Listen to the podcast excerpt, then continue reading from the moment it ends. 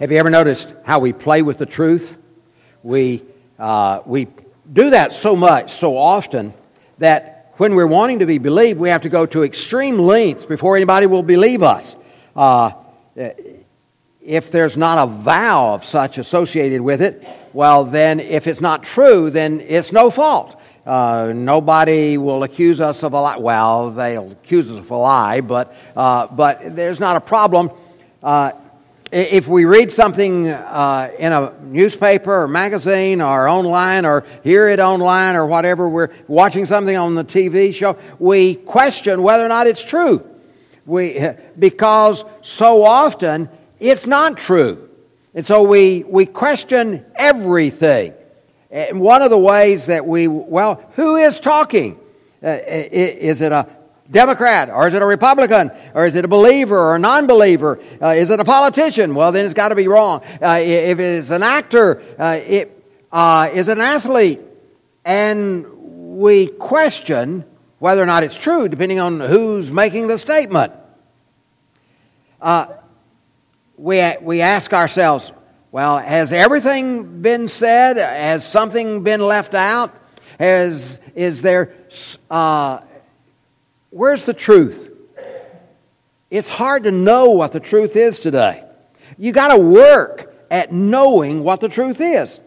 So in court, you know, that's a problem there. And so when you go to court, you have to swear to tell the truth, the whole truth, and nothing but the truth. There's a penalty for lying or not being completely truthful. When you enter into a contract, you sign a statement saying that you filled everything out truthfully, that you haven't left something out, that you've answered all the questions as well as you can. Truth has become so relative in our world today that, truth's just been lost. We don't believe anybody, hardly, unless we trust that person. The best way of knowing if it is true is to know the history of the person. Jesus is truth. He always spoke the truth. But knowing the truth then was just as much of a problem as it is now. Sometimes we think that we're getting less and less honest. I don't know if we are, because when you read the Scripture, it's pretty apparent that they had trouble knowing what was true then as well. Remember in the old King James translation, you might still use one, and that's fine. But oftentimes when Jesus is speaking, it starts off with, "Verily, verily, I say unto you." That comes from a Hebrew origin word that you translate, depending on the context, as firm or trustworthy or surely or so be it or even amen. That is the word that we generally put at the end of our prayer. And Jesus was saying, when he used the expression in his sermons, and he begins with verily, verily, or amen, amen, this is the truth. You can believe what I'm about to say. It's the truth. So, like in John 3, verse 3, when he's talking to Nicodemus, the old King James says, "Verily, verily, I say unto you, except a man be born again, he cannot see the kingdom of God." The ESV says, "Truly, truly, I say to you, unless one is born again, he cannot see the kingdom of God." But this is true. So when we put that word at the end of our prayer, we are affirming our faith that God fulfills prayers and our supplications, and that our request is truthful. And so if we have something in our prayer that's not truthful, don't add amen at the end of it, by the way.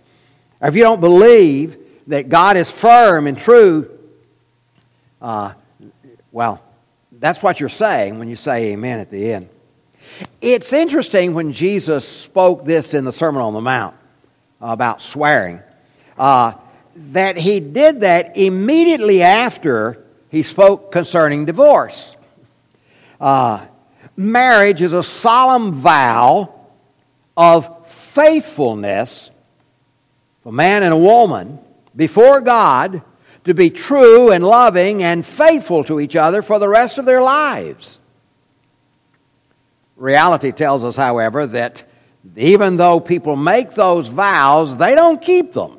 Because in our world today, sometimes the estimates are 50% or more break those vows and are not truthful to their spouse. Well, that's the amount that end in divorce. How many break the vows and are unfaithful, but yet stay married might even be much, much higher than that.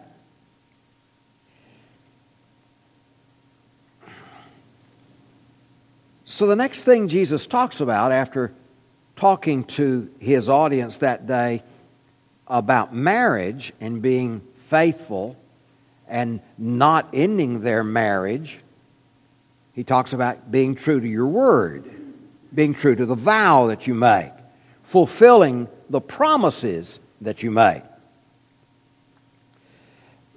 In fact, he says to be true to your word, to be so true to your word that those around you don't need you to swear because they know you. And they know that you're going to be faithful to your word, honest at all times. That's not the world we live in.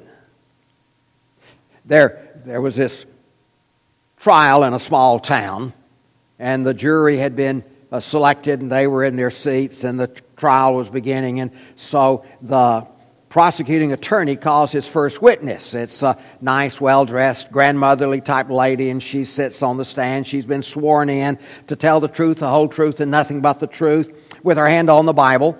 And so the prosecuting attorney comes up to her and says, "Now, Mrs. Jones, do you know me?" And Mrs. Jones says, "Why, yes, Mr. Williams, I know you. I've known you since you were a young boy. In fact, since I'm sworn to tell the truth and the whole truth and nothing but the truth, I want to tell you I'm really disappointed in you.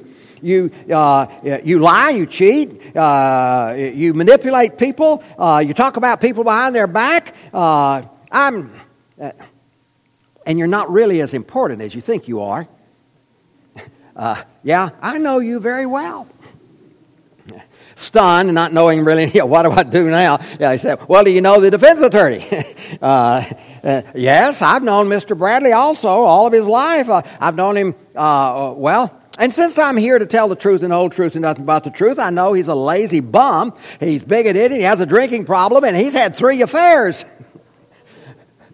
Now, Mr. Bradley just, sheepishly sinks down in his seat, and the judge then calls both attorneys up to his desk, and he says, "If either one of you ask her if she knows who I am, you're..."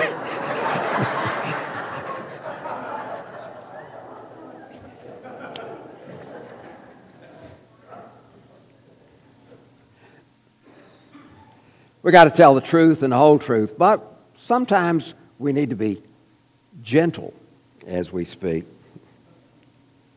Swearing is not condemned in the law of Moses. You read through several different passages there.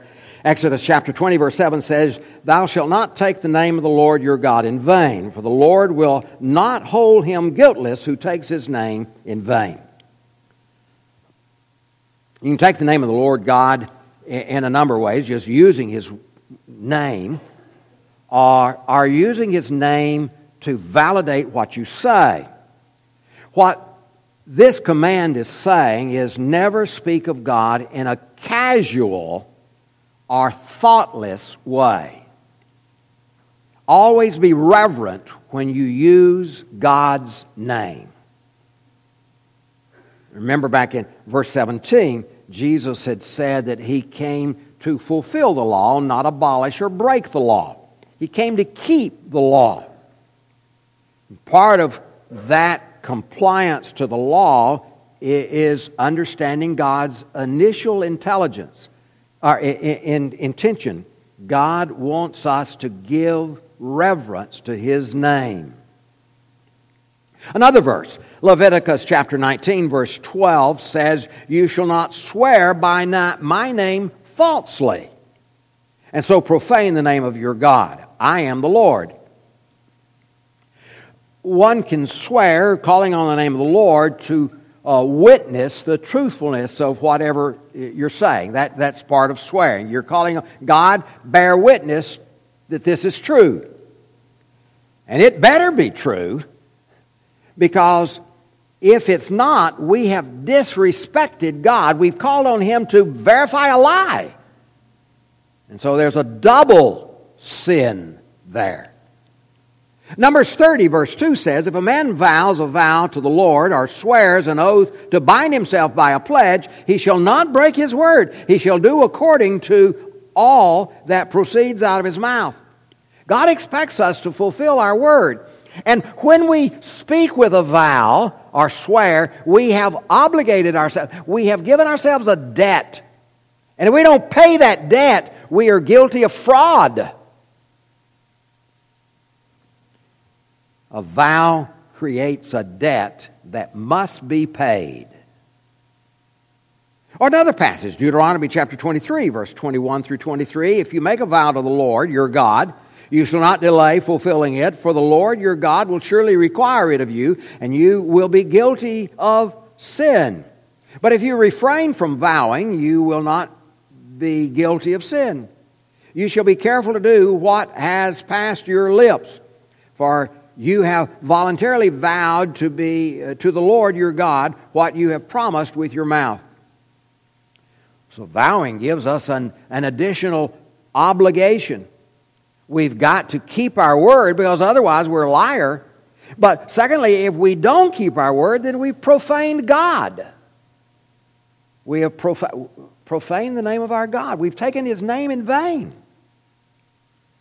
One more. Ecclesiastes chapter 5, verse 4 through 7. When you make a vow to God, do not delay paying it, for He has no pleasure in fools. Pay what you vow. It is better that you should not vow than you should vow and not pay. Let not your mouth lead you into sin, and do not say before the messenger that it was a mistake. Why should God be angry at your voice and destroy the work of your hands? For when dreams increase and words grow many, there is vanity, but God is the one you must fear. You know, pride can get us into a lot of trouble because sometimes we want to strengthen our word with pride. Pride makes us want to strengthen our word, and so we start making all of these grandiose statements. Here the wise man says, you don't need to do that. Don't let pride put you in a position of bearing false witness. Don't let pride put you in a position where you've sworn to something you can't fulfill. Ego sometimes leads us into a promise, and we can't fulfill those promises. And we know before we even make it that we can't fulfill. Yet pride, ego gets in our way. Don't say, don't commit to something you can't fulfill. Because a vow obligates us. It creates a debt that we have to pay. Don't make a vow you can't fulfill. There are several types of swearing. One, we would anticipate the first, swearing by an oath. It is not a violation of God's laws, but it does place an extremely high responsibility on us to keep our vow, or that what we've sworn is correct. Remember, Jesus said He came to fulfill the law, not break it. He Himself spoke under a vow when He was under trial, Matthew chapter 26, verse 63.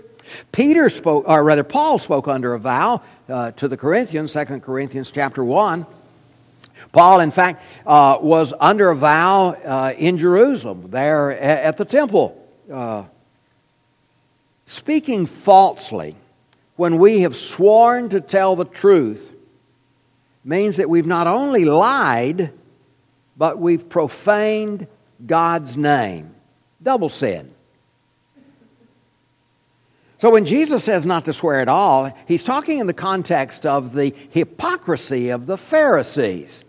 You see, they had developed this idea that, the law condemns speaking falsely by swearing by the name of God. So we'll swear by Jerusalem, or we'll swear by the temple, or we'll swear by something else. And then if we break the vow, no fault. No, not a problem.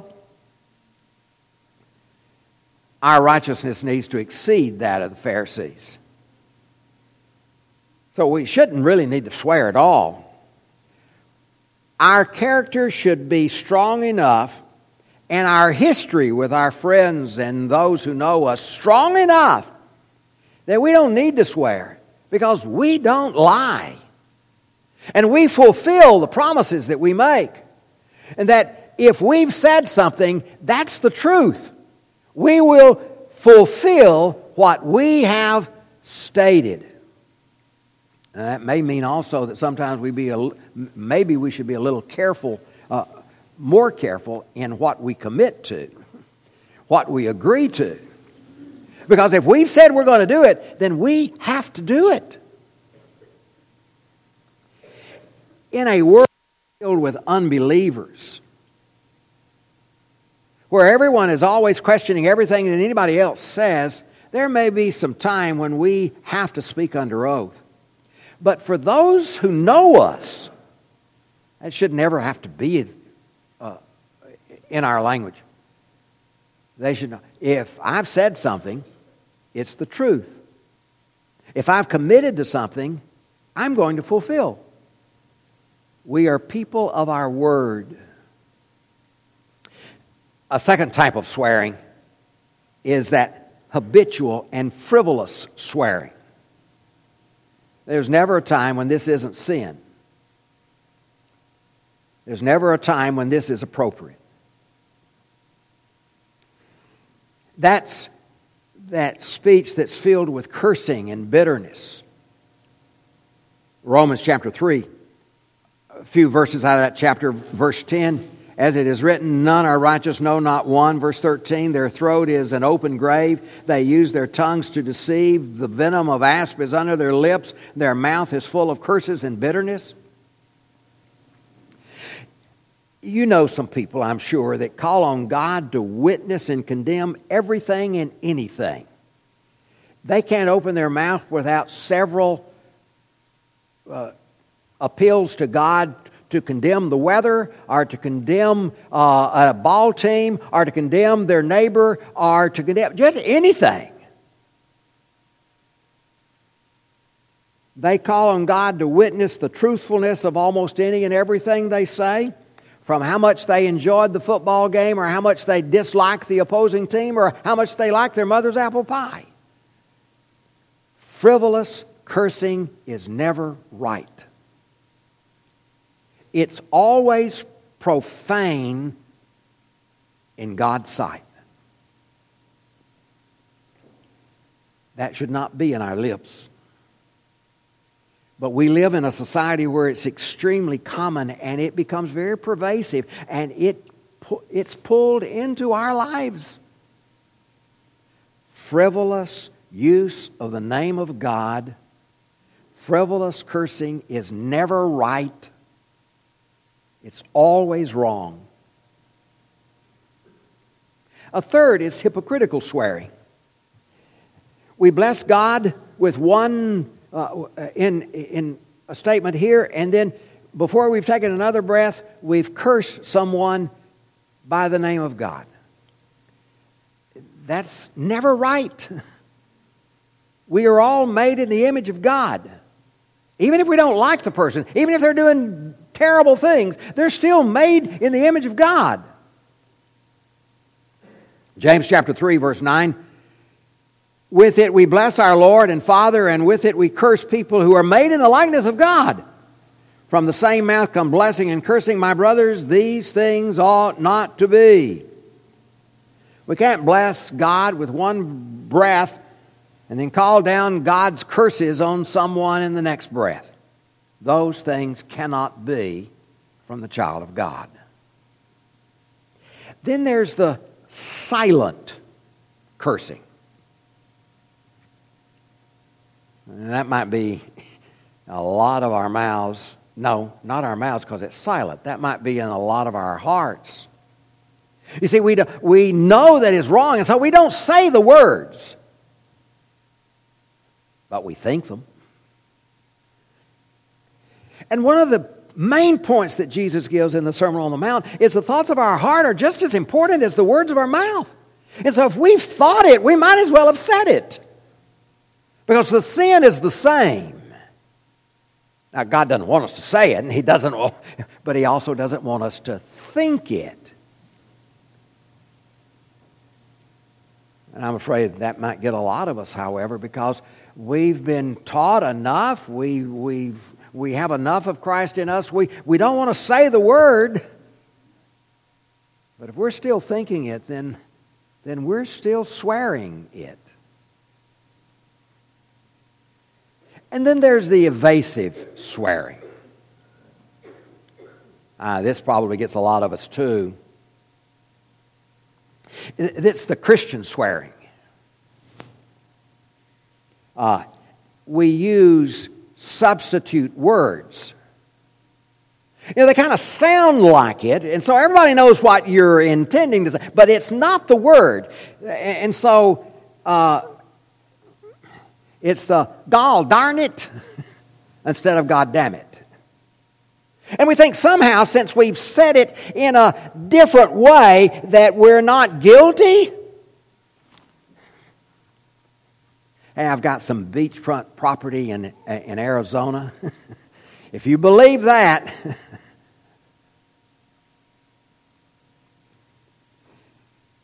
Our heart said the real word, so our lips might as well have. No, neither should have. Don't have that evasive swearing as well. So, what has Jesus taught us to do?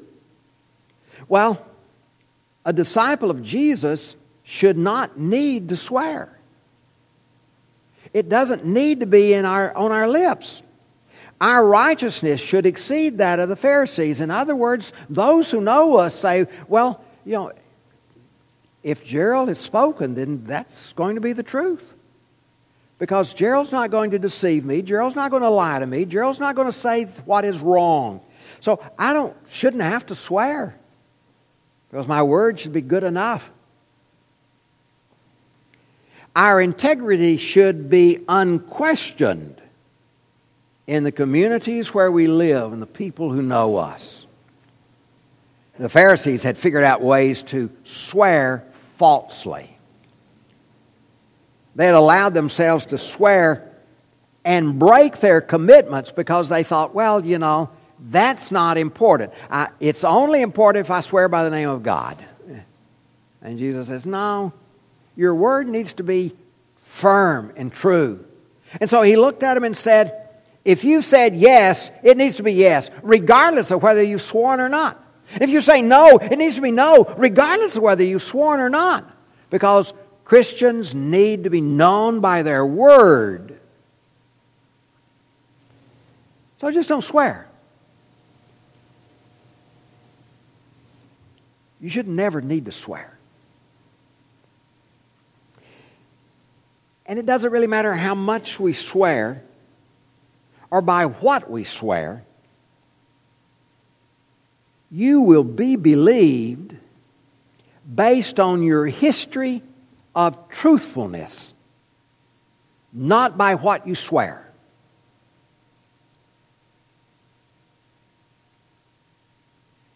James, the brother of Jesus, reaffirms this. James chapter 5, verse 12. But above all, my brothers, do not swear, either by heaven or by earth or by any other oath, but let your yes be yes and your no, no, so that you may not fall under condemnation. Don't swear, because if you've sworn falsely, now you're condemned. Don't call either heaven or earth to certify your statements. Don't step into double indemnity by having lied and also by calling on God to certify your lie. Be truthful. Be as truthful as you can be. And when asked to affirm, is that the truth? Yes, it is. Don't call on God to affirm. Just say, yes, it is.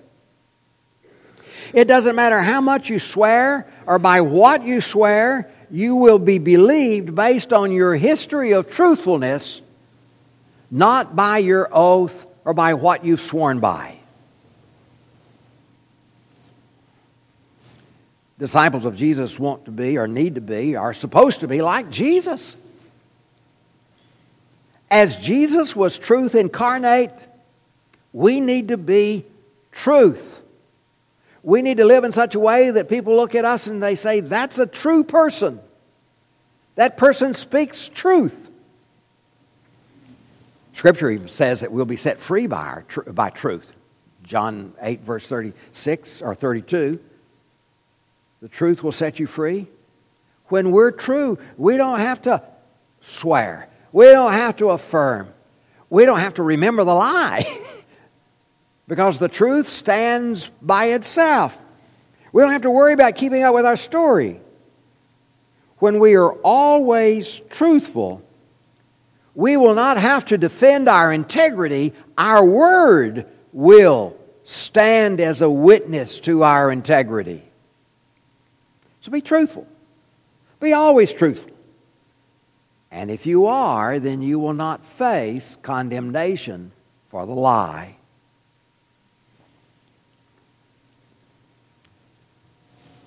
I know that sometimes we live outside of the truth. That shouldn't be, but it is. Sometimes we've sworn falsely. That shouldn't be, shouldn't have been, but I know it happens. I know sometimes we've used the name of the Lord in vain. We've profaned His name. It shouldn't have been, but it has been. And sometimes we've compromised our integrity as a child of God by saying what isn't true, and we knew it wasn't true. We said it anyhow. Maybe for financial gain, or maybe to avoid some type of problem, or maybe we thought somehow it would alleviate a problem. We must be truthful. Our righteousness must exceed that of the Pharisees. Of anybody, our righteousness must be secure in Christ. We must be people of integrity, persons of our word. We want to be called back to the truth of God. We want to call ourselves back to be free from that sin that condemns. Free from the sin that would condemn us for violating the will of God. If there are those here today that want prayer to be brought back into truthfulness, we want to pray with you. Have you confessed Jesus as your Lord? Have you made that true statement, professing your faith in Christ? We are called to confess our faith in Jesus as Christ. Confess the belief that we have that Jesus is the Christ, God's Son, and that He was raised from the dead. And we are called also to be buried with Him in baptism for the remission of our sins. Called to make a public profession of faith that we believe that Jesus is the Christ.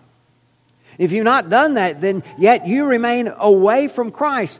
Let me urge you this morning, if you've yet to become a true disciple, that is, by making a public statement, yes, and by being buried with Him in baptism for the remission of your sins, you're still living with Satan in sin.